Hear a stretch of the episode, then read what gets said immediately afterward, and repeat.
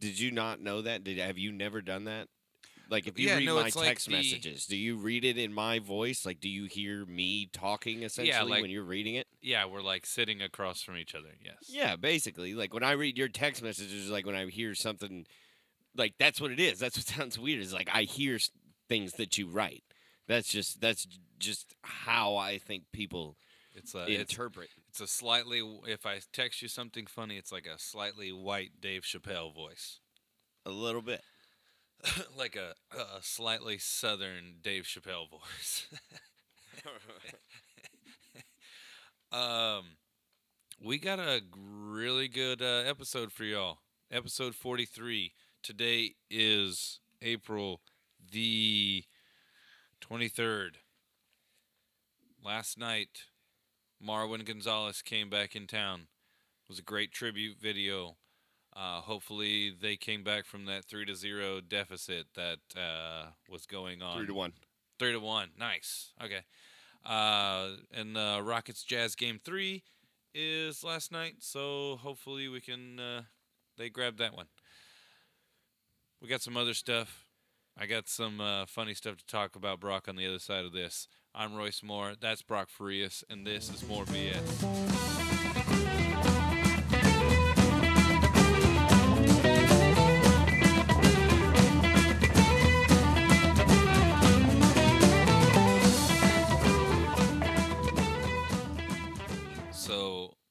I started an Instagram page called, the handle is called Don't Follow Chris Peebles. Okay. I'm on board. What is the, what's the purpose of this? Because he never wants to give out his stuff, and it's not like it's that hard to find him anyways on Facebook or Instagram. Okay. But so we're outing him is what we're doing. Well, I just made it it's his More BS page, more or less. Okay. So if he wants to his post official, more of he doesn't have to post he can do whatever he wants kind of on this, but he's like his pseudo. Yeah, it's his burner account. Yeah. There you go. Except for his name is in the title of the account. It's not really burner. But we can play it up like he has plausible deniability in it. He can be like, no, I did not create this account. This is my actual account. This is somebody else. He said, I did not create that account. Exactly. I sent him the login information. That holds up in Congress. I did send him the login information. I followed me. I followed More BS, and I followed you. And then what's going on? It's 4-1. Do what now? It's 4-1. Oh, dang it! All right. Yeah, I followed the 3 accounts that needed to be followed, and I didn't follow him. And then I sent him the information. So you need to go make sure you go back and go follow at. All right, that's fine. Don't follow Chris Peebles. Okay. All right, I will get on there. There's no picture. Oh no, I think I did. No, I think his Avi is the More BS logo. Can I have the login information? Yeah. I'll text it to you. Okay. I want all. Right, we can all have it. Wonderful. Okay, so it's going to be our burner account, just pseudonymed under Don't Follow Chris Peebles to more target. T-shirt? Christopher Peebles. Hey, what if you just put just hashtag Don't Follow Chris Peebles? No, it's just his handle is the front of the shirt. Just at Don't Follow Chris Peebles. At Don't Follow Chris Peebles. Or just a sentence. Like it's just a sentence on the shirt. Like Don't Follow Chris Peebles. I like it. We'll talk about it some more later. You know what's gonna be funny is the irony of this is we're somehow going to boost his celebrity way beyond what ours is. He's like the most famous. Hey.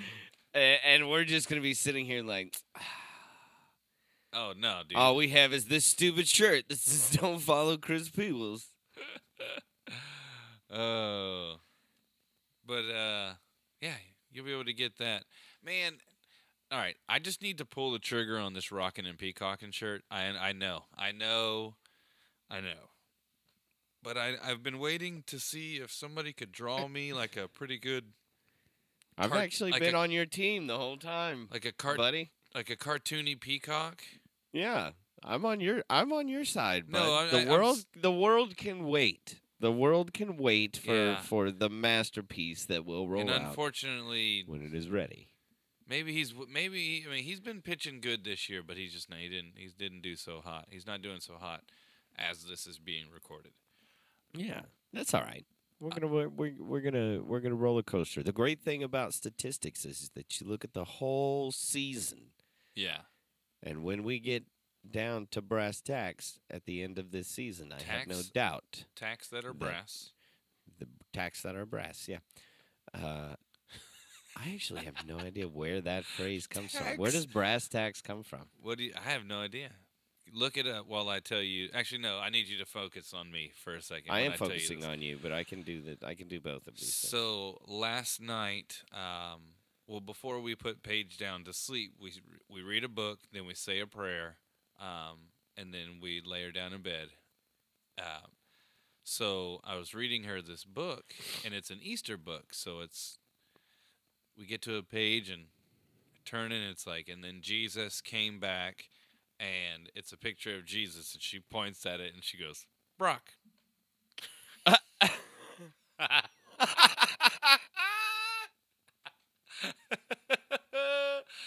I was about to go, and I was a second going from like, oh, no that's Jesus. And I just I looked at it, and I was like, eh. I could see it. I could see how you would confuse that. It's like that's why I think Jake Arrieta and Trey look a lot alike. Yeah. Yeah. Every time I see that. Jake Arrieta, I'm like, Trey grew an arm and a lot of money. Right. We've been doing that lately. I thought we were standing in line behind my cousin Ellison at an Arby's the other day. I mean, swear. Really. Me and my dad. I was like. I looked at him, and I could see my dad was kind of seeing the same thing. And does he live around there? He lives in Sugar Land. Oh, wow. Yeah. I didn't know that. I know. Weird, right? Yeah, he's got a construction company over there. I think it's called Empire Construction. All righty. But I leaned over, and I was like, Allison. And he didn't turn around, and I was like, okay. That's not him. That's not him. It was great, it's man. Not him. Dude, I bet your dad had a great laugh with that. Oh, no, he did. I did. Like, we had a huge laugh. Like the four other. What else are you gonna do? And people were like four turn other around people, and they like look at you and like I thought that might have been my cousin, so I was just trying to. Right? I mean, there's a logical explanation for what I just did. It was the other four looks of people that were the look. The specific look, more or less, is what made me laugh because it was more like, shh, like we're standing in a library or something like that. I'm like, right. Are you trying to hear the person in front of you's order because you think it's a test and you don't know if there's like a correct answer or something? I don't know what was going on. Why do we need to be quiet right now? Arby's has this new thing though. They ripped it from Long John Silver's. They've got a bell by the door, and when you walk out. You know, if you like ding, the ding, service. Ding. And everybody, company training, you could tell company training goes, thank you, in unison. And we had the grandest time the first time we went in and found this out because it just so happened the lady who walked in right behind us had some sort of aversion to bells and the word thank you. Because according to her, this was the most annoying thing in the world, and she couldn't wait to get home to write a Yelp review on it. And so my dad, I love him to death. He's not normally the prankster. I mean, he's definitely been known to poke the bear from time to time, yes, but not the prankster. Right. And so he positions himself over by the door. And so I kind of am walking over there, and as people are walking out, the ones that don't ring the bell, we ring the bell. and just the grandest time waiting for our food. It was it's so much simple fun. Things sometimes in life. You just gotta make your own fun, you know. Oh, I forgot to show you this. I also found this in the box. What? Did you work at HEB? One day. I didn't know. I did not know you worked at HEB. For one day. And it was at the stupidest time. I started working there in January or February. Of it was either my junior or senior year, and then baseball started. And I was like, okay. Oh, I have zero time. And we went to, I can't remember what dance it was, but the after party was at a river house. And so we ended up spending the night at the river house, and I don't know, I'm 17 or 18 years old, and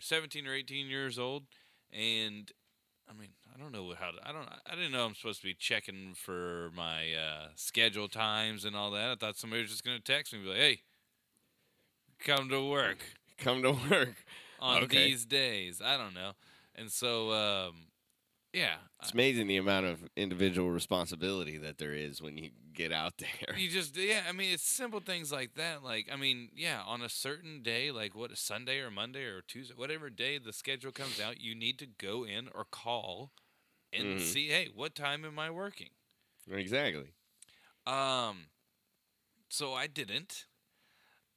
So we go to this after party, and the next morning comes around, and I think we ended up going out on the river, out on the boat, and I come back, check my phone, and my phone had been blowing up. So I answer it, and I'm like, hello? It's a number I don't know. I'm like, hello?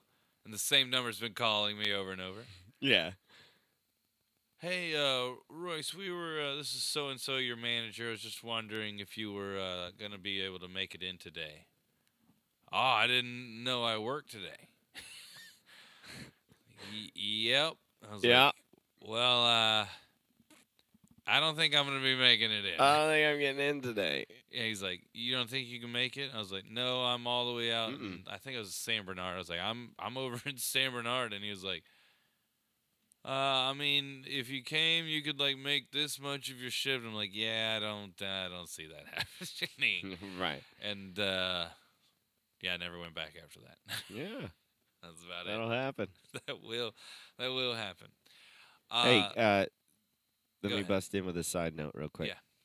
All right. The origin of the first phrase, dating from the late 1800s, is disputed. Brass tacks. Yeah. Some believe it alludes to the brass tacks. Can I guess real quick? Yeah.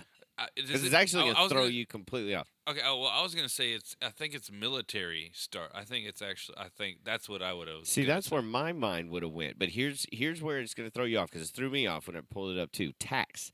Tax is what throws people off, because when I say it, I think T-A-X. Oh, I don't. No? I think T-A-C-K-S.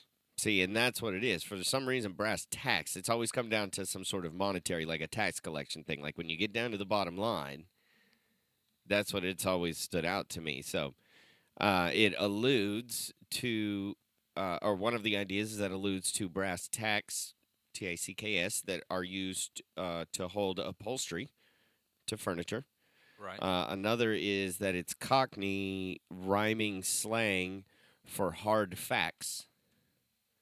Hard facts. Like, hey, let me tell you the blunt truth. The hard facts. Let me tell you the brass tacks. This is the brass tacks. Okay. And then the other one, this is the one that actually makes sense to me, because I've heard this before, is it alludes to tacks that were hammered into sales counters, and I assume specifically like a general store counter, that were used as measuring points. So if you came up with yarn or rope or string or something, you ran it along the brass tacks to measure out whatever it was that you were selling. Huh. It just still doesn't answer the question of how it means these are whatever. right? That these, let's get down to the bare facts. Like that's, and I guess that is where it comes from, the hard facts. Let's get down to the bare, but I don't know. The brass tacks. It doesn't. So what was the first one again? So you said something. It's what. So it's what's used like when you like put upholstery on furniture, and you tack it like those tacks that you can see. So that's what holds it together. Right. Something that, let's get down to the thing that holds this whole argument together. Yeah. Right? Let me give you the brass tacks. So like, I mean, if we really dig hard enough at the illusion for it, we can find some way of connecting it. That one's kind of. I don't know. It's like it probably when it was originally said, it wasn't meant how we're saying it now. Right. That's what I think is that there's what's cool is when you see the ones that have kind of held their meaning over time. And of course, you're not going to get me to give you a good example right now off the top of my head. On the screws. Okay. Yeah. On the screws, which literally means you hit it at the best point ever, which alludes to the screws that went into the front end of a persimmon wood. It's some things just maintain exactly what they were supposed to be. I feel like this is one that started one way, and we've kind of vaguely alluded it back to. All right. Let's come right. Let me talk about this real quick, and then we can come right back to this. You know what? Let's continue this conversation. What's some more sayings that are like that? Like heads up. Like that. Where does heads up come from? No, not where does heads up come from, but like if somebody says heads up, do you look up or do you duck down? I think for me, my initial reaction is to look in the direction of the person who said it, which I mean, I don't know if that's a good thing. You know what I'm saying? I don't know if that will. Because, like, okay, like you said, at a baseball field, when somebody goes heads up, okay, there, I think, is the answer to your question is context to me. Where are you? Is what will dictate what's going on. Where are you? At a baseball field, yeah. If somebody goes heads up, I'm not immediately looking towards the sky to catch that flying foul ball to the jaw. I'm ducking my head or I'm grabbing whoever's around, you know, if it's a loved one or a child or something, I'm putting myself over that person. Not just gonna grab Bob and be like, let me protect you. Get in front of me.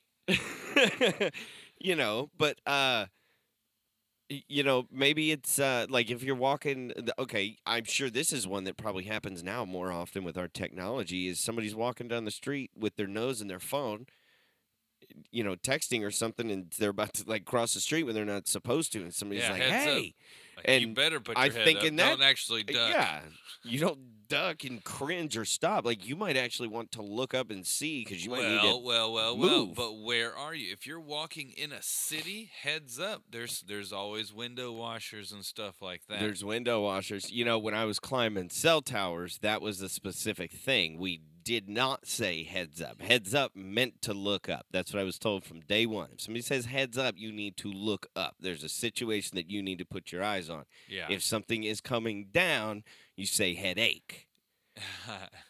We probably should have fully taken the head out of it. I aware. You know, and that's not to say that's not the craziest terminology and also like in this very dangerous field. Let's take something that you have heard your entire life and done the exact same way as everybody else in the world, and I want you to just not do that now forget it. But if you think about it, it did kind of make sense. Yes, that's why I brought it up. Yeah, like it's not a word that you would use in normal conversation when you are discussing things that you're up 150 feet in the air on, but if a wrench slips out of your hand, you know, and it's coming down at, I don't know, whatever it is, 9 feet per second, yeah, but you're strapped into a tower, you can't exactly maneuver very fast. It's like, hey, headache, because, I mean, it might, 180, and it's almost 180. That. It's almost, it's almost less of a warning that something is coming and more of like, prep yourself because this is going to hurt. Like, it's already, like, this is happening. We're just trying to get you to either make peace with it or. Y'all should have said hug the pole. Hug the pole. Like as soon as somebody drives, like, hug the pole. I can tell you a story. I can tell you a story literally on my birthday, and I've told my mom and my dad this story. But I thought death. I thought this was the day that this was happening. This is when Brock Furious dies. Yeah, and we're taking a satellite dish off of a tower on top of this place called Mount Mingus, which is just outside of Prescott, Arizona, and boy. I will not say the name of this company. Did we break so many OSHA safety, common sense regulations? I'll give you the real condensed story. So it's a four-post tower. So I mean, if you've seen enough towers to know, it's almost like what a Eiffel Tower would look like. Four sides and comes together to point at the top. Right. And about halfway up, there's a satellite dish that was out of commission that we needed to take down. Well, inside of the base of where this is where they decided to build the electrical transformer that powers this entire thing. And they run the wires right underneath the satellite dish that we're trying to take down. So there's a tower maybe about 30 yards away that we put a winch up on the tower and then a winch on the truck. And then somebody down holding the breaker switch, hoping that they'll be able to kill the power fast enough if we touch the line. And guess where I am? You're on the switch? No. You're right there on the line. I'm in between the tower and the satellite dish because somebody needs to push it away from the tower so that it will kind of swing out. And if you can imagine, what we did is we just kind of swung the satellite dish out and then released the winch. And it just kind of went zoo and just kind of flew down over the power lines. And they said when that happened that I was to not touch anything. I was to curl up in a little ball and do my best to not touch any metal portion of the tower. Oh, my gosh, bro. And I was like, okay. Oh, my God! Let's do this. And we got it down. And I kid you not, that was December 4th, 2014. I feel like I'm about to throw up right now. Oh, my gosh, Brock. It was pretty crazy. It was pretty crazy. Mm. So how was your Easter weekend? Oh, it was good. The Easter weekend was great. Yeah. My mom always still sends cards for all of the holidays, Easter, Valentine's Day, all that stuff. Right. And it never fails. I love it. It's my let me rephrase that. Getting correspondence from my mother every holiday is one of my favorite things. It's one of the most meaningful things to me. But I like my mother's. That's awesome. My mother's cards never fail to come without some sort of fast food gift card, which is just a highlight. I love it. So Saturday before Easter consisted of Domino's pizza this time. Awesome. It was awesome. So we had pizza and wings for our pre-Saturday or pre-Easter Saturday thing, and then really didn't do a whole lot. I worked on Saturday, so we kind of just hung out on a little bit on Saturday night, and then we had movie day all day Sunday in celebration of Easter and Christ rising and everything, we decided to watch the Underworld saga. I don't know why. Oh, wow. I don't know why. It's what was on. Is we were eating brunch and then just started watching movies. And then all of a sudden, I made that realization. I was like, you realize it's Easter and we're just watching, like, demons and vampires and werewolves. That is hilarious. Well, so Friday night was Rough and Rowdy 8. My boy. It's Aaron. Only on 8. I feel like there's been more than that. Yeah, So my boy Aaron came over. I cooked some wings. We watched that. We'll talk more about that towards the end of this episode. But it was hilarious. Aaron had never watched it before, and he was just dying laughing. He was like, this was amazing. He goes, when's the next one? And I was like, yeah, that's what I'm talking about. Like, I want to get this like a – I want to get a watch party, like is what I want to end up doing. And then, well, when is the next one? I don't know. It's a month or two. I'll try to get to where. Yeah, and they're usually on a Friday or Saturday night, man. So you can. Yeah, I know it's perfect. So you can come in town. I've been able to make it happen. Saturday morning, we met Linda's parents for brunch to do Easter presents for Paige, and also do. They sent me, they already mailed me my present, but they had a card for me. So we went out to brunch for my birthday. So cool. I got to celebrate.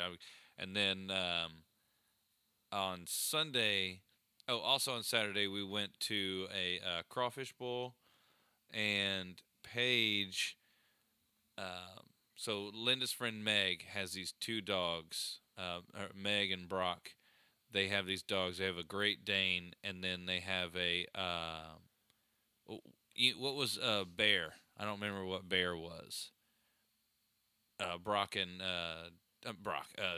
Travis and Tiffany's dog, Bear. Oh goodness! What so they bear? they had that dog, big, but yeah, bigger, but bigger.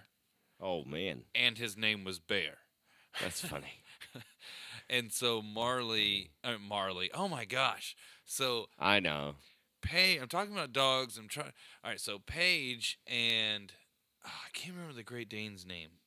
So Paige was having a blast with these dogs, just absolutely loving it. Sunday we went to church, and then we drove down to Lake Jackson. And we had everybody over at my mom and dad's house because Sunday was also my mom's birthday. Awesome. So happy birthday, Aunt Sandy. Right. So we celebrated Noah, Kaylin, the girl Kaylin, my mom and mine birthday, and I got and we got we did an Easter egg hunt for the little kids in the backyard, and then all the big kids got to. Hide the eggs, and then in the front yard, we all hid the big kids' eggs, like really hid them, like me, Sean, Travis, and then we all hid Kelly and Mindy. How long did that one go? That one went a lot longer than the little kids one. The little kids one was just like eggs in the yard. Who lost their mind first? Which one of the big kids was like? I can't stand this. Where are the eggs? Oh, yeah, because what was funny is they were like... You know that's got to be frustrating because, like...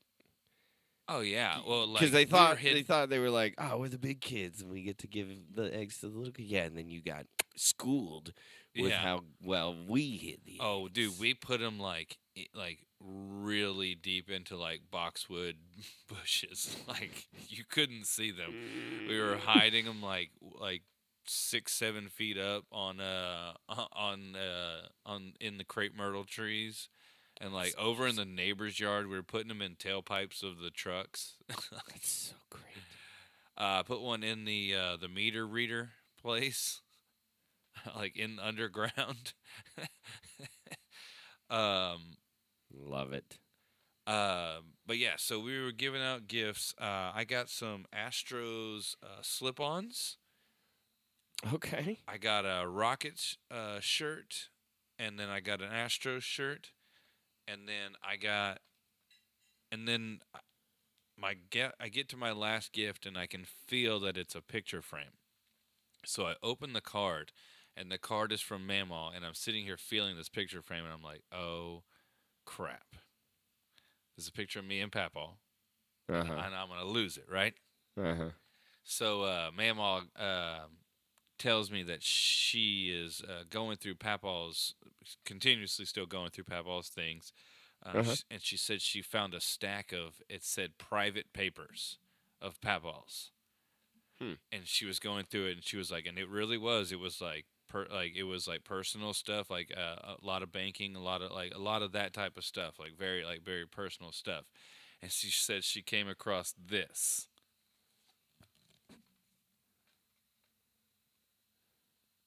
So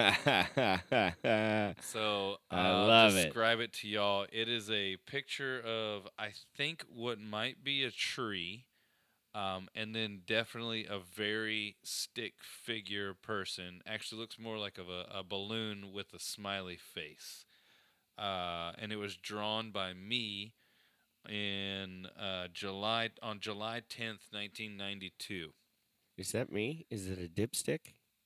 Or is it a grease pit? I don't know. I don't know what this was or why. I love it. It was, but this is. And then look, up in the top corner, she put a small picture of a small Pat picture Ball. Of him. It looks great. It's all matted really well. But she had to. She goes, I had to cut it because she said it was so long. She said it was, so. Yeah, and then so she wrote on it. She said this was found among some of Pat Ball's private papers, 2019. Yeah, how cool is that though? That it's like, look, you did it, but it was at such a young age that like we can only speculate on what it was or what it means. But at the time, there was such meaning in that it found its way, to him, a story that's one of those. Like some people get sad when they think about stuff like that. But I can't remember when me and him. So that tree that's to if you're looking at Mount Pablo's house, the tree that's to the right of the driveway. Me and him planted that tree. Yeah, as really small. And I don't. That's what I think that is. But 5 years. But I'm five. I feel like that's a little early for the. But see, that's what I'm saying. Tree, I don't know. Like sometimes you get sad thinking about all these. There's these things we didn't say, or there's these stories that we didn't have, or we didn't share. But there's like.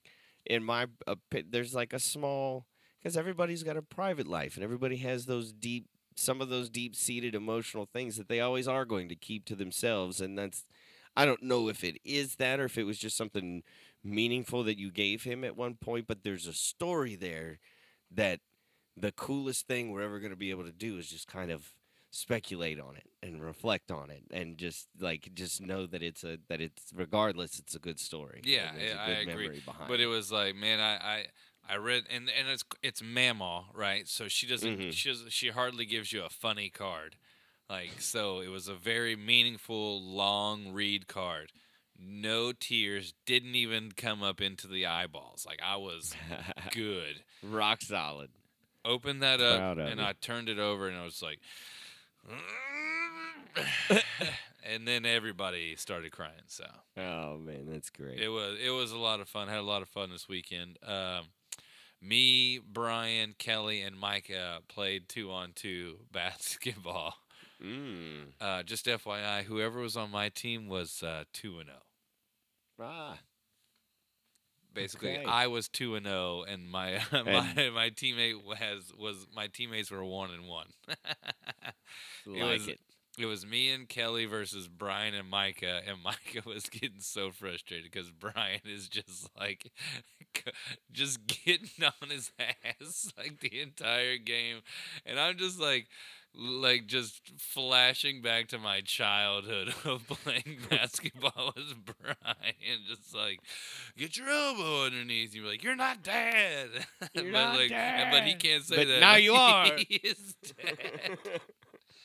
And it's true what Brian's telling him, but I mean, it's like any kid, he's not listening to you.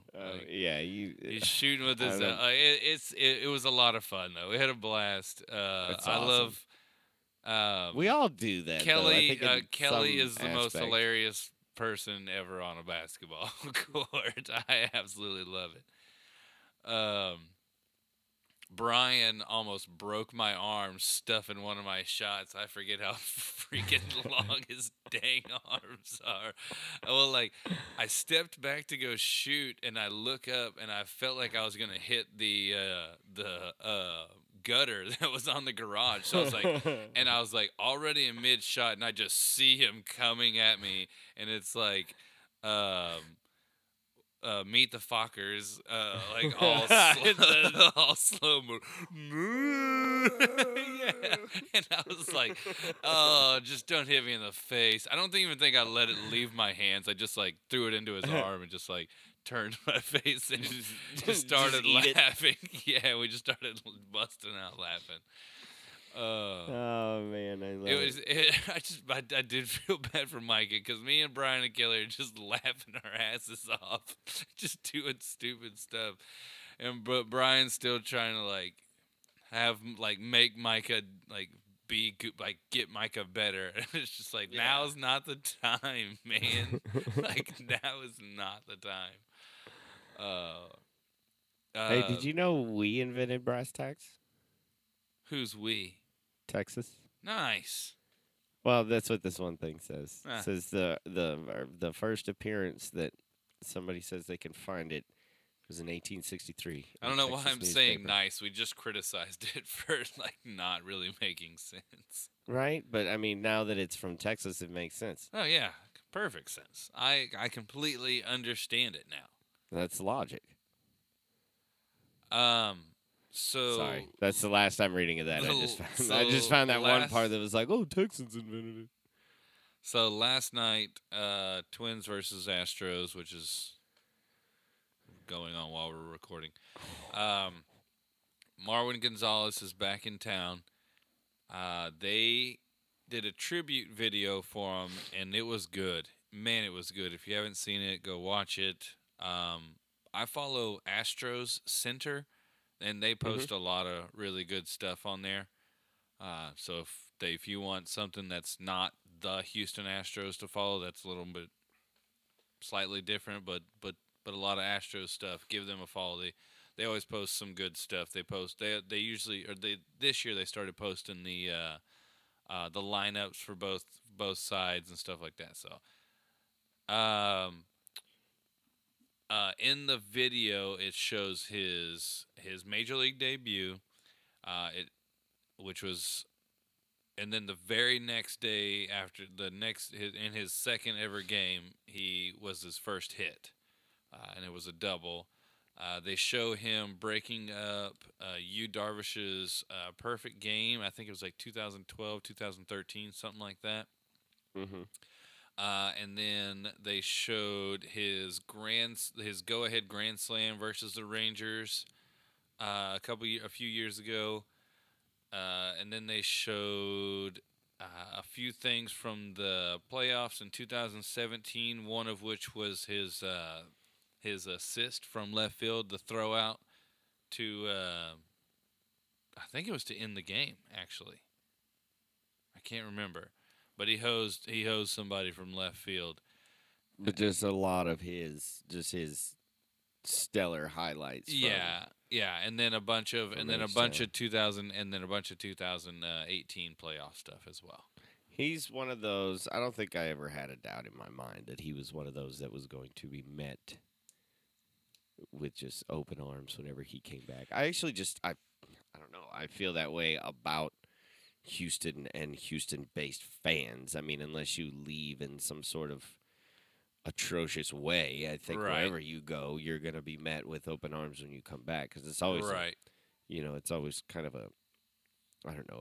a sense of gratitude from the fans. Like, yeah, we know we're buying the tickets, but we appreciate the entertainment. We appreciate the stories and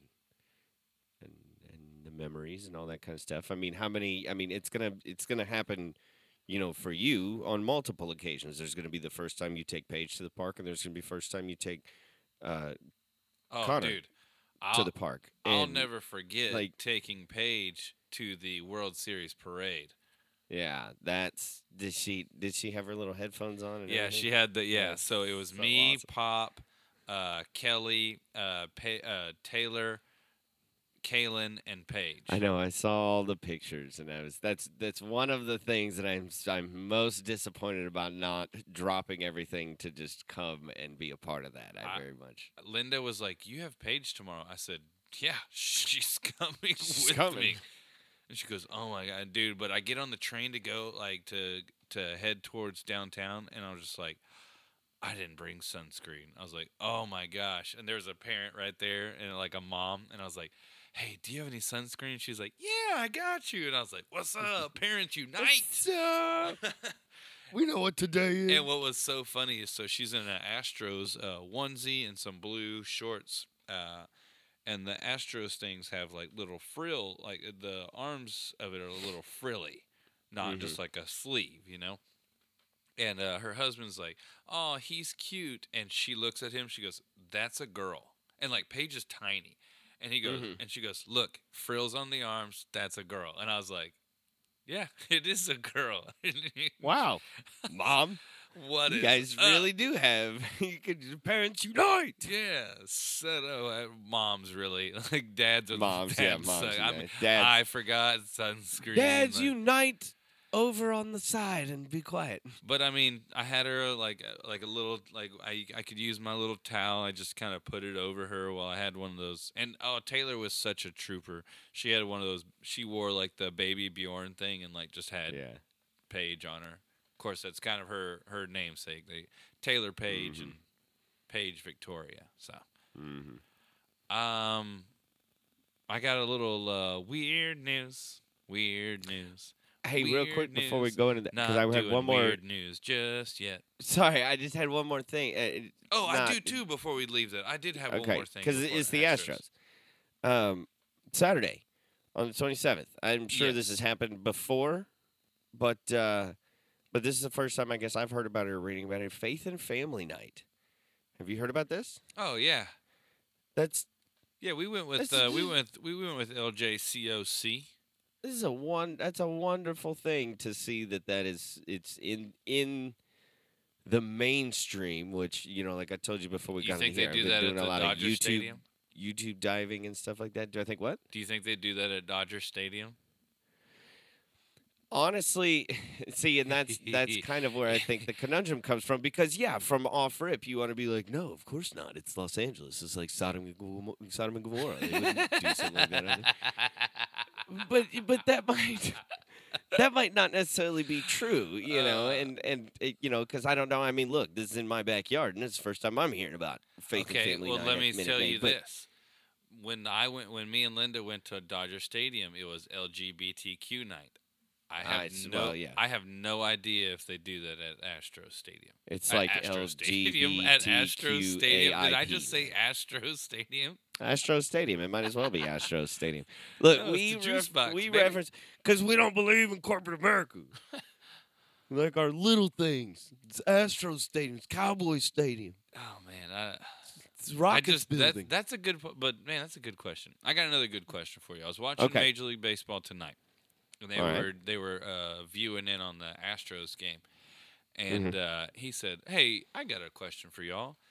And first off, Ryan Dempster was on the show, and if you've never seen Ryan Dempster's wind up, everybody go watch Ryan Dempster's wind up. He does this with his glove, Brock. He goes, "Look at me, look at me." I'm looking at you. Like when he takes a step, he moves his glove all funky because he was tipping pitches or something like that.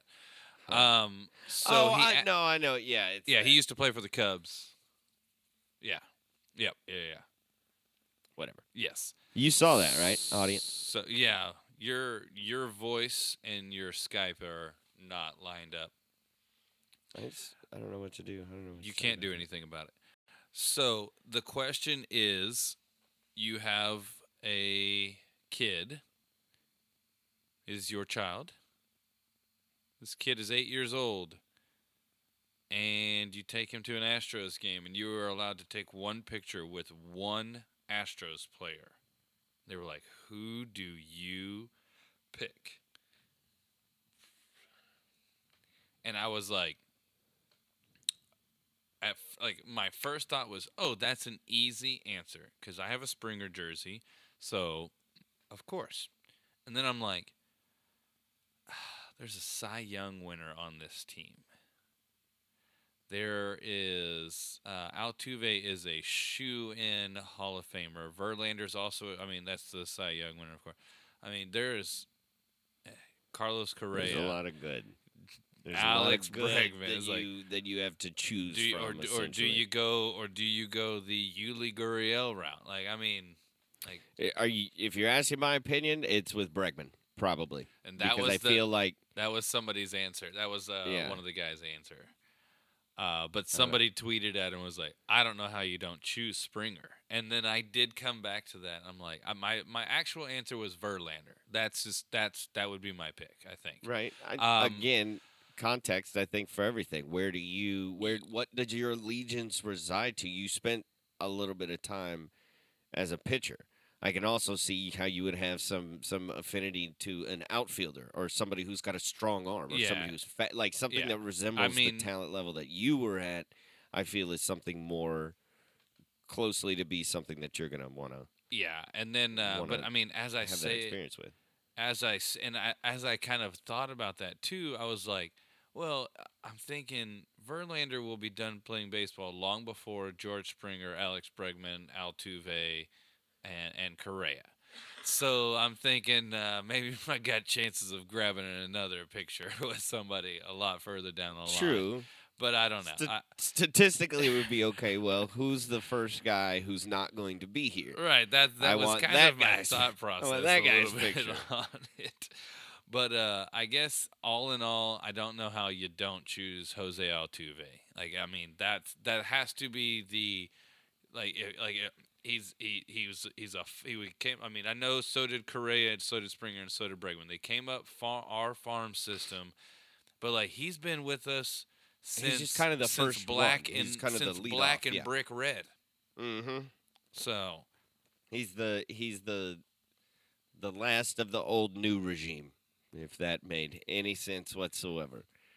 That him and Marwin. I'm sorry, I still hate it. That sad attempt at a color scheme change that we did. Well, I don't know. I think what it is, I like it because we're the Astros, so we're futuristic. So you stay. We need to stay with the times. And there is not a thing you will find outside of the Russian space agency with some sort of red and black color scheme associated to it. I think with the red and black, they were going towards the with the train station, that red brick and stuff like that. I think that's what they were trying to get at. It was garbage. Yeah. It was garbage. Hey, I have the hat. I have one of those hats. I have one of those hats too. I love it. I love that hat. I'm not saying I was unsupportive. I didn't boycott the merchandise. You know what hat I really going? Yeah, I know this sucks. There's a hat that I really want and I cannot find. If somebody can find me an Astros blue and gold fitted with the green underside bill. Oh, I will. I know which one you're talking about. I will think very hard about paying good money for that hat. I will think very hard about paying. You put so much incentive for people to find this hat for you. It's not even funny. I'm surprised it hasn't shown up at your doorstep already. So, also going through some stuff. I might buy it. So, also going through some stuff, I found some. Well, first off, I found this bag of baseball cards. Oh, yes. Look at all these cards. Oh, yes. And then I found a separate, very small stack of baseball cards. Oh, what did you manage to rumble through? Because you're going to get, look, you got excited. I have a second year Alex Rodriguez Mariners baseball card. But it's not Topps. It's Upper Deck, Collector's Choice Upper Deck. Dude, he batted a 2-0. Alex Rodriguez batted a 204. What is that? Baseball collectors. These are my baseball cards. Oh, nice. So, what else did it say? What else? Which one is it? Was that still the A-Rod one? Yeah, so that was the. So I got a 92 Griffey. Ken Griffey Jr. That's a good one. That is a good one. It's a Fleer card. I have right here. I don't think it's a very good card, but it is a Willie Mays card. Man, apparently I had a very obsession with the Mariners. Of course, they were hot back in the 90s, really hot in the 90s. So I got a Tino Martinez Seattle Mariners card. Nice. I have a Jose Canseco Boston Red Sox card. That's good stuff. I got a Barry Bonds card here. It looks like a very cruddy card. I got a Mike Piazza card. Where's my coup de grace? Oh, we'll save that one. I got a really cruddy Frank Thomas card. And then the last but not least, here is a rookie 92 Fleer Ultra Mark McGwire. Oh man, Oakland Athletics baseball. That's card. That's probably worth something. This one is actually in a plastic case. In a hard case, yeah. All right. I have no idea where most of these came from. Look at some of these because you'll get a kick out of. And what's crazy is when we had that fire when I was 5 years old, we lost a Nolan Ryan rookie card. Okay, I'm glad you brought that up. Oh, Roger Clemens, nice. Check this one out. This one's, I mean, not I guess unless you're a real like deep Astros fan or a baseball purist, but this one right here in the middle. Check out whose dad I found. Where are we looking?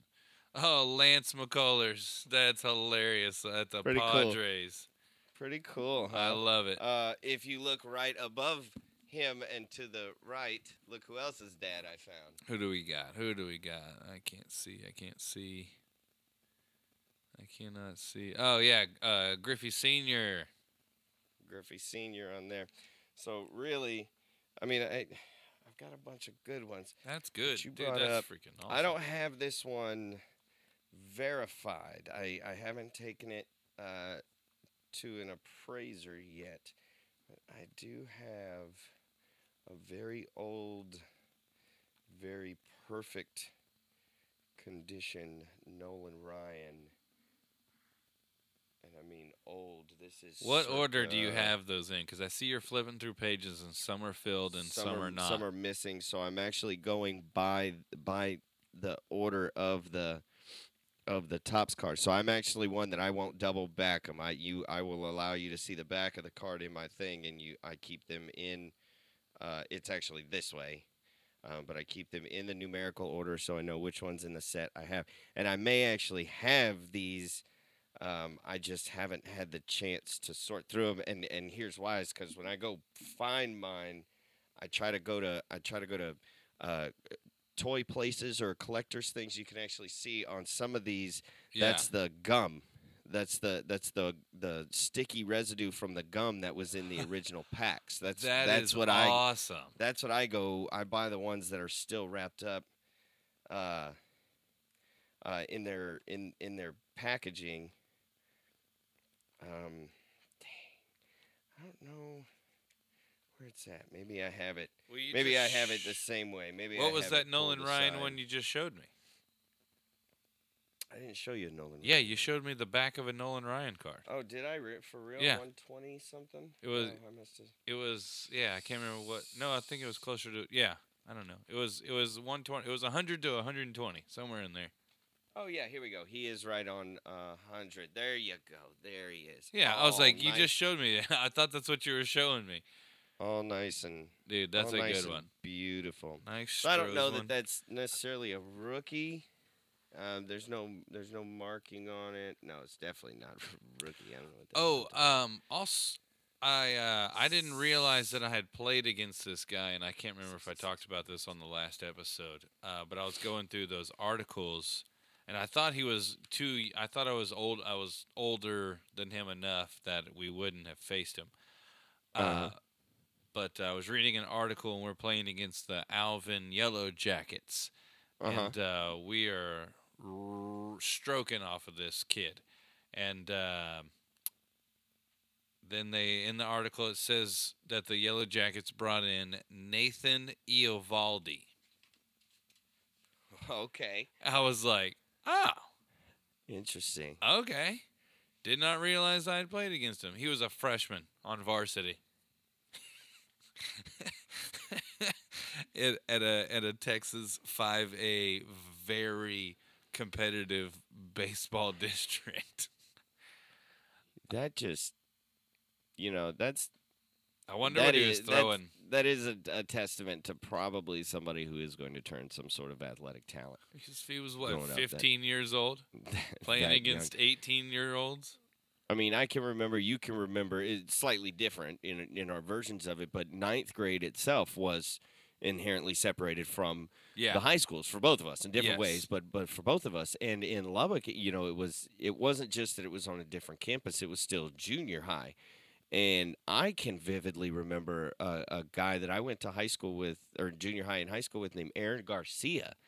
And I can remember him having to leave class in ninth grade at our junior high because he was going to wrestle for the high school. And I'm like, wrestle? Right. Yeah. I'm like, you're in ninth grade. Now, you know, granted, right. I'm not a big guy now, but I was definitely a smaller individual at that point in my life, and so I was like, dude, that was how my head wrapped around it. High school people were a lot bigger. How were you going to wrestle against high school people? Well, and wrestling's kind of different. And the dude, well, but I just mean in that talent level, right? Like their muscles developed. You more. Are so good, yeah. You can even be a though big you're dude. The same weight. Exactly. You could be a big dude and get whooped by somebody who is extremely talented in this. And that was the deal, is they were bringing him up because he was tearing up people who were bigger than him or, you know, in his weight class or whatever. Right. Older than him because he was just more talented than everybody else. I was always just floored by that. Man, I can't remember what I was going to say. Eovaldi. No. 15-year-old I was going to keep going on what you were just talking about. Our ninth grade separation. Oh yeah, yeah. Oh yeah. So in private schools, a lot of their I know the eighth graders that would get pulled up to play varsity baseball because their team stunk so bad. Wow. That they got have eighth graders that are better than anybody else that comes out there. Okay, question from somebody who spent time in both the junior varsity and the varsity athletics, and you're younger in junior high and high school and in college, as a new parent and a person who is on the horizon going to have to deal with something along those lines. How do you feel? Do you feel like there should be a line ever drawn that says, okay, this age group needs to be separated from this age group because of reason X, Y, Z? Now, you saw me shaking my head. I don't. Like, if you can compete, go ahead. Okay.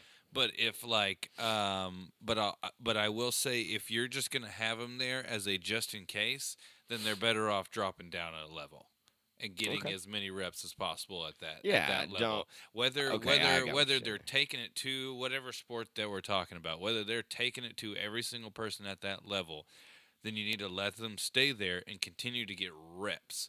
Versus being a bench player at the next level. That doesn't do sense. That doesn't do anybody any good. It does your team good, but it doesn't do that individual good. Right. We're not at the top level. There's room for development, you know. So let the players develop. Yeah, that was kind of one of the conversations that me and Brian we were thinking about starting a select baseball team. That's a very good idea. And I don't think Michael wants to play baseball anymore. So. Okay. Yeah. So Brian seems very depressed about it. No, that's not funny. Yeah. But we talked about what's the goal of the team. Like, if we start this team, what is the goal? Like, are we going to? Do we want to go win tournaments, or do we want to just try to develop these kids as much as possible? We want to hit dingers. Yeah. We're going to embarrass the pitcher's family. Yes. We're going to make the other kids cry. We're going to break someone's clavicle on three. Break someone's clavicle on three. All right, we're gooder. Yeah. Sorry. Yeah, that's just it, yeah, I feel like more and more I just would be until you get to college, it like the actual competition really does not matter. I mean, and I know at the varsity level in high school baseball at competitive level, it's going to be very hard to tell yourself that. Okay.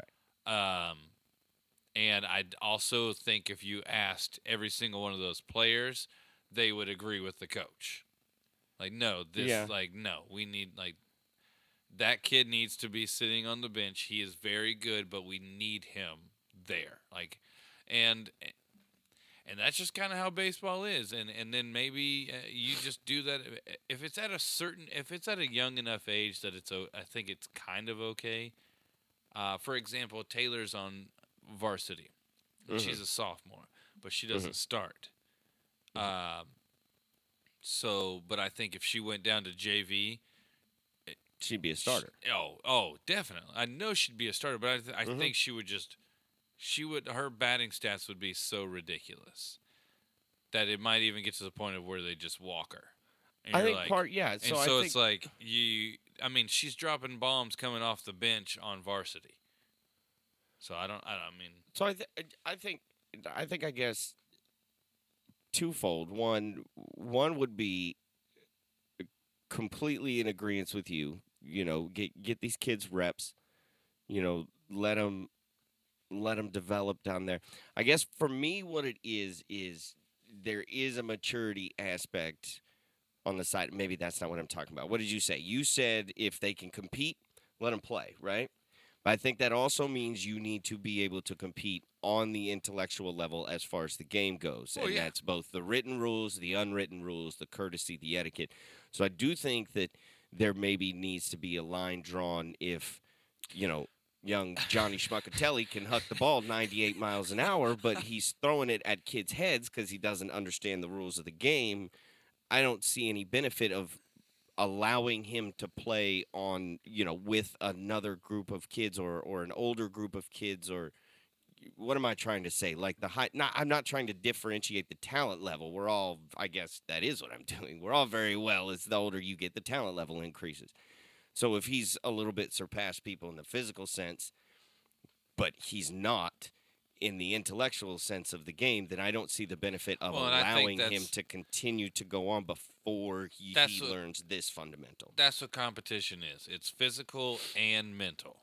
Mm-hmm. So you got to be able to win both battles or most one for sure and most of the other. I mean, but you got a lot of people that get by on just athletic ability. I mean, all the time do. Vince Young. Right. I'm not, and that's what I'm saying. Even know I'm not. The dang playbook and national champion. Like, what? I mean. Like, so you know, and it can take you to a point. I'm going to go statistical terms, though, in that there's outliers in everything. 100%. In every correlation or in everything that we look at where we do feel like, okay, we feel just on a moral and an emotional and a basic level that you should also have an intellectual concept of the game before you're allowed to continue to develop, at least in that arena, right. In that serious competitive Johnny Manziel. Arena. But we don't actually care about that. We care about the entertainment, and as long as we're getting entertained by this, then we're okay surpassing and letting a few of these outliers go without, like you said, nobody brings attention to the fact that that was a Vince Young problem. Nobody really talked about John Gruden's quarterback camp with Cam Newton after that little bit of about a week afterward where everybody was making the joke about his Wonderlic score and it wasn't old enough to drink. After that, it didn't matter. We were getting entertained. And he was winning football games underneath the program in a manner in which suited his athletic ability. So then we don't care. Right. At that point, then we don't care about this side of the argument. And I think that is what we have to be careful not to leak into what you said. If you are a coach or you are somebody who's starting a select baseball league or a select football league, I think it's important to show the kids, hey, there is, yes, it's unscripted professional athletics, but this is TV, it's entertainment, it's Coliseum. We go to see it for this purpose. But when you're talking about like just young, there's a certain age where it starts, where the competition becomes more important than the development of a kid, and that sounds absolutely awful. And not if to, and, because and let me follow that away. I'm not saying that you just stop with the development. Go to a college football offseason. That is development in its absolute fullest. I feel like I'm 100% where you're at. So, you're always going to be developing, but the competition is – there's a lot of competition involved in that development too. I don't know how many off seasons I participated in where there wasn't a board where it showed the amount that you lifted. Like when we were lifting weights, it was like, hey, so-and-so lifted this, so-and-so lifted this. It was like, hey, if you don't want to be embarrassed by what is up there, then go hit it. Then, lift then more. Do something about it. Yeah. Lift more. Or how do I do that? Or buy. Or buy. Yeah, like we don't like we want somebody who's going to work hard and try to get better because that's what everybody else is doing. And I'm so, a 100% proponent behind. I feel like we're kind of getting a little veer, but yeah, there's a certain age where you just kind of need. Well, I think it just develops into something. I don't think it changes or the competition somehow dominates the life lesson. I think you're 100% right because that's what I feel the military has done. Bud's training, Marine Corps training is the same way. They used to tell us all the time, hey, the gate's right there. Deuces. Not a person is stopping you. In fact, here's your bus ticket, and we'll even comp it. Here's your plane ticket. Man, that's what they did. And we won't even. But you can't. But out of like you said, your name's on that board. Yeah. And out of just a fear of peer ostracization, I don't even know if I'm saying that right. Getting ostracized by your peers because of failing at this, you somehow find the ability to continue. And get it done. So yeah. I think it becoming a little bit about the competition. That was kind of when I was playing baseball in high school. My freshman year, I saw Ryan Tapera got pulled up to sophomore, and a couple other guys got pulled up to the sophomore team. And I was like, man, that's cool. I wish I was that good to be able to get pulled up. But I played freshman. Sophomore year, same thing, but a couple of more guys got pulled up from my class, and I was like, golly, I was like, man, I wish I was playing JV baseball right now, but I didn't. I played sophomore baseball, and after sophomore season was over, I went home and I looked at my dad and I said, I am not playing JV baseball next year. It's not happening, and I didn't. And what was funny is during tryouts the next year, I was. Even though I know I had busted my butt all during football practice, during football season, football practice would end. I would go home. I would knock out my homework. I would go back out into the garage, and we would hit 200 baseballs every night. Whether I worked out, whether I had football practice, whether I just came home from baseball practice, it was homework if I had it or if I actually wanted to do it. And then it was baseballs in the garage until my dad couldn't hear anymore. I remember during tryouts, I was just BSing with the JV coach, like, all right, man, because like they all like I'm me, right? I've been me. I am this person, this mouthy person. That is me. It's me, right? Like I'm no different. You're gonna get Royce. 100 days out of 100 days. All right. I'm really glad you followed up with not like 100 days out of 365. Yeah, days. No, I wasn't. No, I wanted to give. I need to give. That's also me. I'm not gonna give you the actual saying that you want either. I don't know what that. I have no idea what that means. I know exactly where you're at. So don't worry about them. I'm chit chatting with the JV coach. Like, hey, you ready for me? You ready for me this? This season, he's like, yeah, man. He was like, blah, blah, blah. And he goes, I think I'll have you batting whatever position. I don't know what he knew or what I knew, whatever. So we're just chit-chatting back and forth, and this is after the second day of trials. I think there's 3 days, and I think there's 2 cuts. So, but I mean, JV and varsity is pretty well figured out, you know, like for the most part. So we're all sitting in what's called the blue room, and it's just kind of this warehouse thing that has turf all in it, and it was raining outside, so that's where we had tryouts. That we had one of those. Yeah, I think everybody. I don't know why. Why were the walls all blue? Well, I mean, ours were blue because that's what our school colors. Our school colors were blue. I guess maybe that's why. Okay, never mind. Attaboy. Go ahead. Attaboy, Brock. That's why you went to the Marines. Sometimes you just eat crowns. Blue. Andy was colorblind. He was like, "What? I thought it was green." They're like, "I eat this green crown." I'm like, "Okay." Wait, why are our school colors green and we're saying go blue? This makes zero sense to me. Yeah, I lived my entire high school career just wondering why a green and yellow school was like, go big blue, go red. America, go red. America, I am Confucian. How is this Kansas, and how is this not Arkansas? All right, so we're sitting in the green room, and the blue room, and Bobby Williams. Bobby Williams is calling out names, and you can tell by the names like that he's calling out varsity. Like I already know, like, he's like just the name. Like, you can tell by first he's saying a bunch of seniors, which that's all you can make. And then he calls Michael Pace was a senior and I was a junior, and I had played baseball with Michael Pace since I was 8 years old.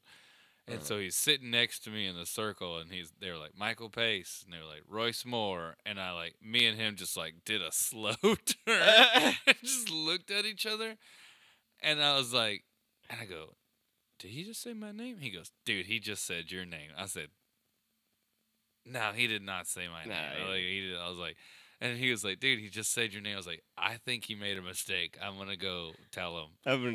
I did. I walked up to Coach Bobby Williams after we broke this meeting, and I was like, hey, Coach, I think you accidentally called my name for varsity. And he was like, you realize that could have been the end of your varsity career. If he literally looked me in the face. He literally looked me in the face and like tried to hide a smirk. And he goes, did I call your name? And I go, yeah. And he goes, then go to the gym. like he was trying to be like he wanted to like just be like, yep, this is the Royce that I've heard about through all of my coaches. Like, dude, you got a wild one coming up there. Excuse me, Coach. I think you made a mistake. Yeah. I'm sorry. Is the first move you made on varsity telling the coach that he messed up? I did. I totally did. I was like, hey, man, I think you messed up. Hey. Man, listen, I'm not trying to. And he's like, did I call your name? Like, no, you don't understand. Like, freshman year, I made freshman. Sophomore year, I made sophomore year. Like, this is my junior year. I don't think you understand how this is. Right? I don't think you were paying attention. Oh, God. That is such a Royce. Awesome, that's such a freaking Royce move. God, it's so great. And though. I just remember walking, because I was a little bit behind everybody, so I just remember walking into the gym, and Michael Pace was just laughing his ass off at me like, dude, you're hilarious. He goes, I thought you were joking. I was like, no, I really thought he made a mistake. No, I really thought he messed up. All right, let's get it back to some weird news. Oh, weird man. News. Good weird Lord, news. We haven't even touched on weird news. Do you have anything? I got one.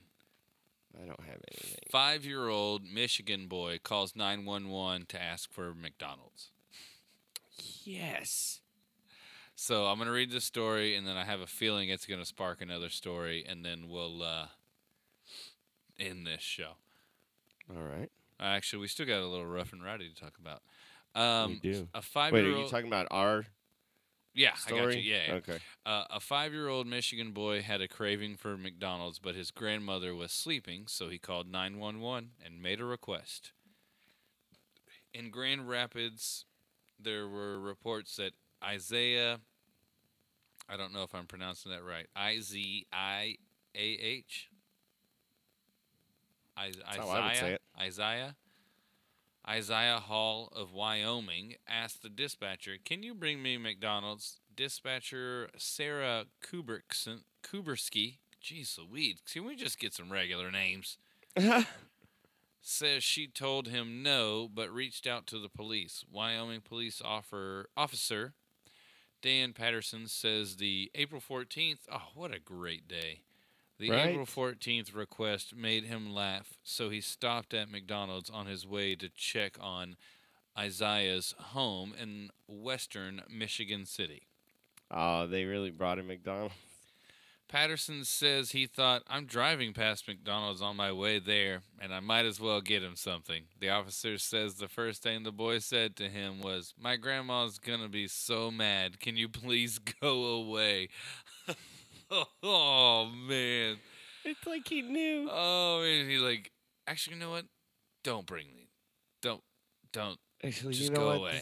This is gonna, like, it's gonna be funny right now, but I know this is going to end up being not." That's hilarious. So, also at the hilarious. Ripe old age of 5 years old, there was two young boys who would wreak havoc together always.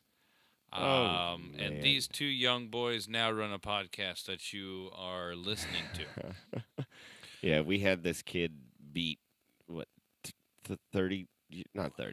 25 years ago? I mean, 28 years ago? This is such a 2019 story. Back in 92, we weren't calling people for help, and I will tell you why. So me and Brock wanted some Burger King, and nobody was going to take us. We asked parents. They said no. We even asked. That was the deal. We asked. We gave them an opportunity. So my dad had this old Toyota little, Nissan, small little red Nissan pickup, standard. And of all of my year probably of being able to sit in that back seat, I don't actually, now that I think about this, I had vivid memories of him driving that truck.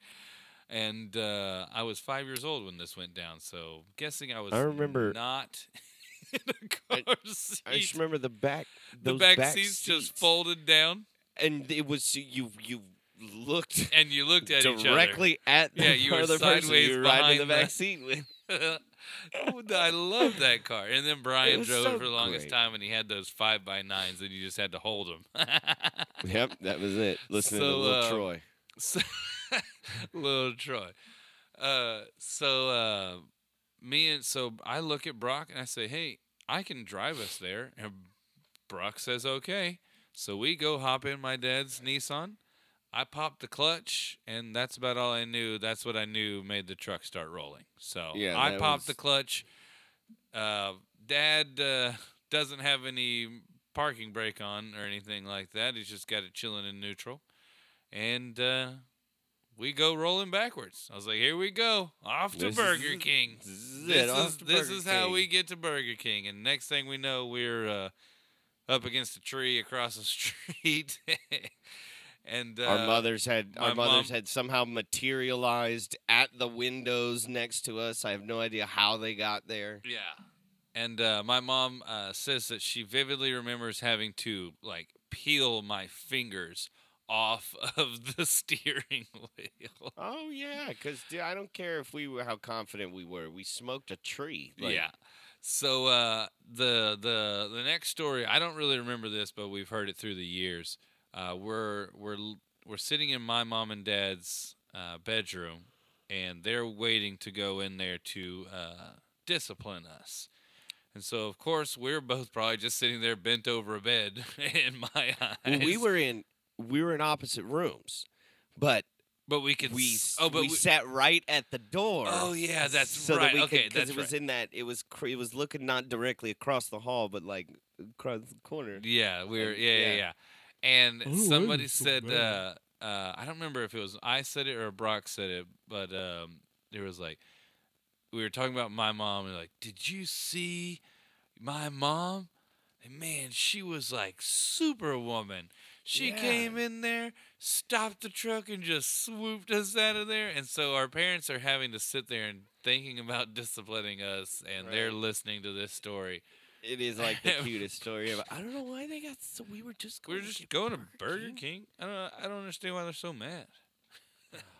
All right, so Friday, Rough and Rowdy.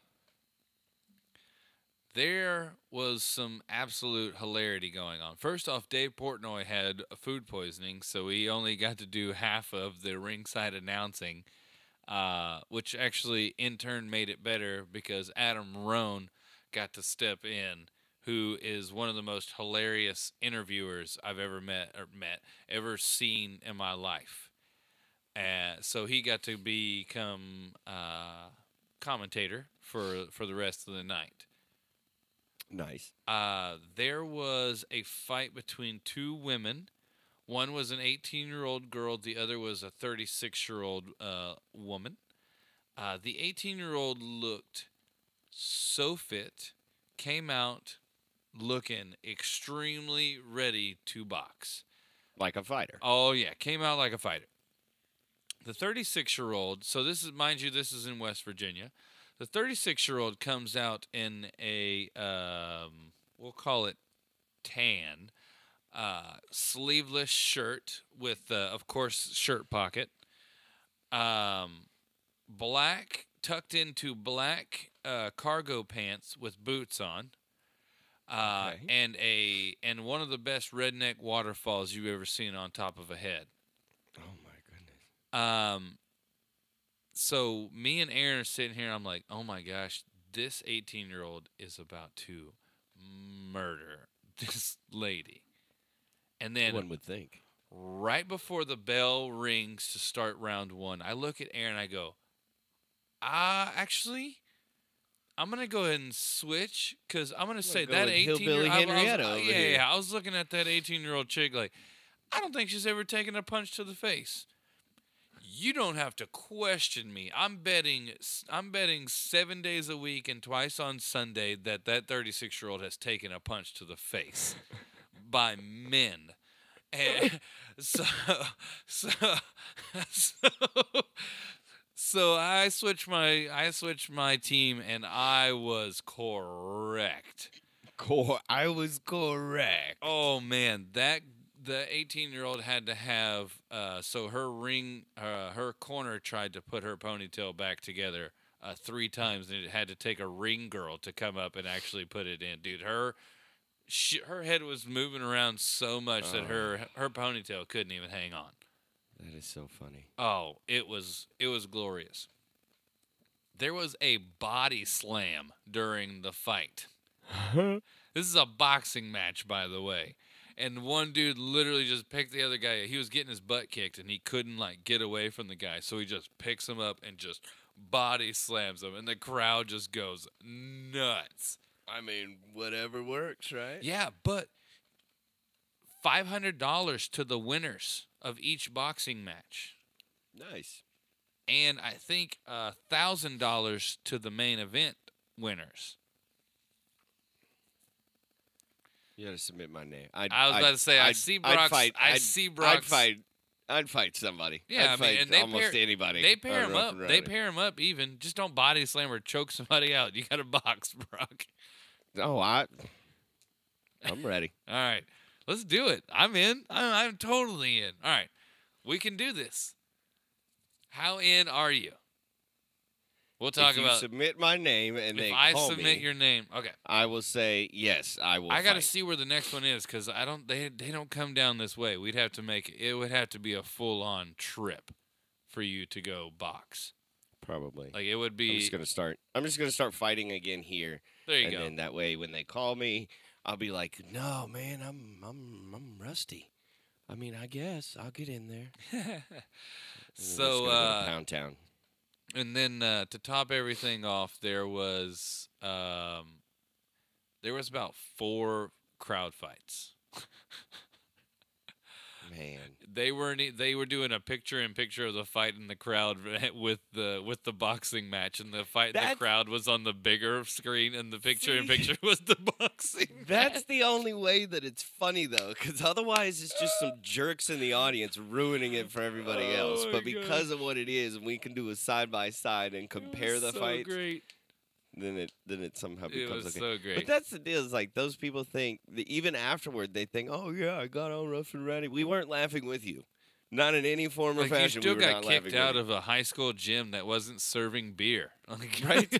Like we're not laughing with you. You're an idiot, dude. Our paid entertainment for the evening. Dude, I swear, a 70-year-old man and a 70-year-old woman got escorted out of there. They were in 2 of the 4.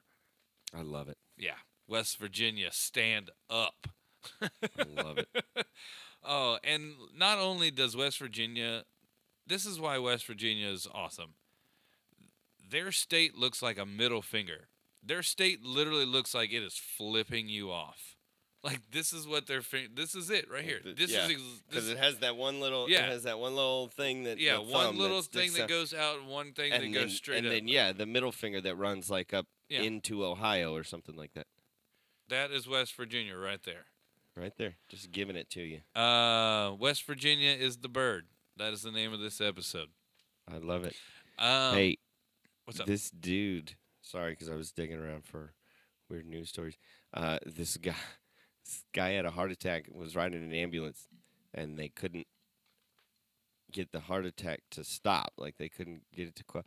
And they hit a pothole, and it caused his heart attack to stop. Oh. Just was this in Indianapolis? Because I hear Pat McAfee and them complaining all the time about how bad potholes are there. This was in Nebraska, Omaha, Nebraska. Oh, Omaha. Did you say that already? And I just wasn't listening. No, I don't think I said where it was from. Okay. No, but yeah, he was riding the ambulance, having a heart attack. They couldn't get it to stop. Old guy hit a speed bump, hit a pothole. Everything was fine. That's so great. Yeah, I also found these drumsticks. I found some very cool stuff going through some old boxes. Going through your stuff? Yeah, I found some old Brazoswood flags and a big old pirate flag and a bandana that said Buck Pride. And I was like, here, Taylor, you go to Brazoswood. Yeah. Take this. Show some of the old school gear. Yeah, she goes, how did you get this? I was like, I have no idea. I got no idea how I got any of these things. And maybe we don't want to know those stories. Guys, if you haven't gone and bought a shirt, go buy a shirt. Go to teespring.com/stores/morebs. Use promo code STROS all season long, and you can get 10% off your order. Jared Kramer, once again, still apologized. Still haven't bought your shirt. So you'll get that sometime next year. Why don't you go give Brock a follow at Brock_Farias, that's BORCK, line really low to the ground, FARIAS. Don't follow Chris Peebles at Don't Follow Chris Peebles. Go give me a follow at Royce the One. Go give the podcast a follow at More BS Pod. That's on Facebook and Instagram. That's a real thing, by the way. Don't follow Chris Peebles. Don't follow Chris Peebles is a real thing. Do not go to Instagram. Do not go to Instagram and do not type in "Don't follow Chris Peebles." West Virginia is the bird. I'm Royce Moore. That's Brock Farias, and that was More BS. That was a good one, man. That was a long one. 127. I have one more story lined up that was called The Jerk Bear, who crashed this woman's tent, and then she got arrested because she had an outstanding warrant. Wait, what? Go? It's a bear. It was a bear who, I don't have the story pulled up anymore, but she was out camping, and he came and just did what bears do and trashed her tent. Well, when she filed the report, they realized she had an outstanding warrant, and she got arrested. So technically, the bear came over and got her arrested. Jeez. She told on her. What a rat. The bear's a rat. Isn't that funny? Yeah. Well, I'm Royce Moore. That's Brock Farias. And that was More BS. I thought we were done. No. I mean, did you hit stop on your record button? I did. No. I didn't. Oh, good then. I'm Royce Moore. That's Brock Furious, and that was more BS. They are so sick of us.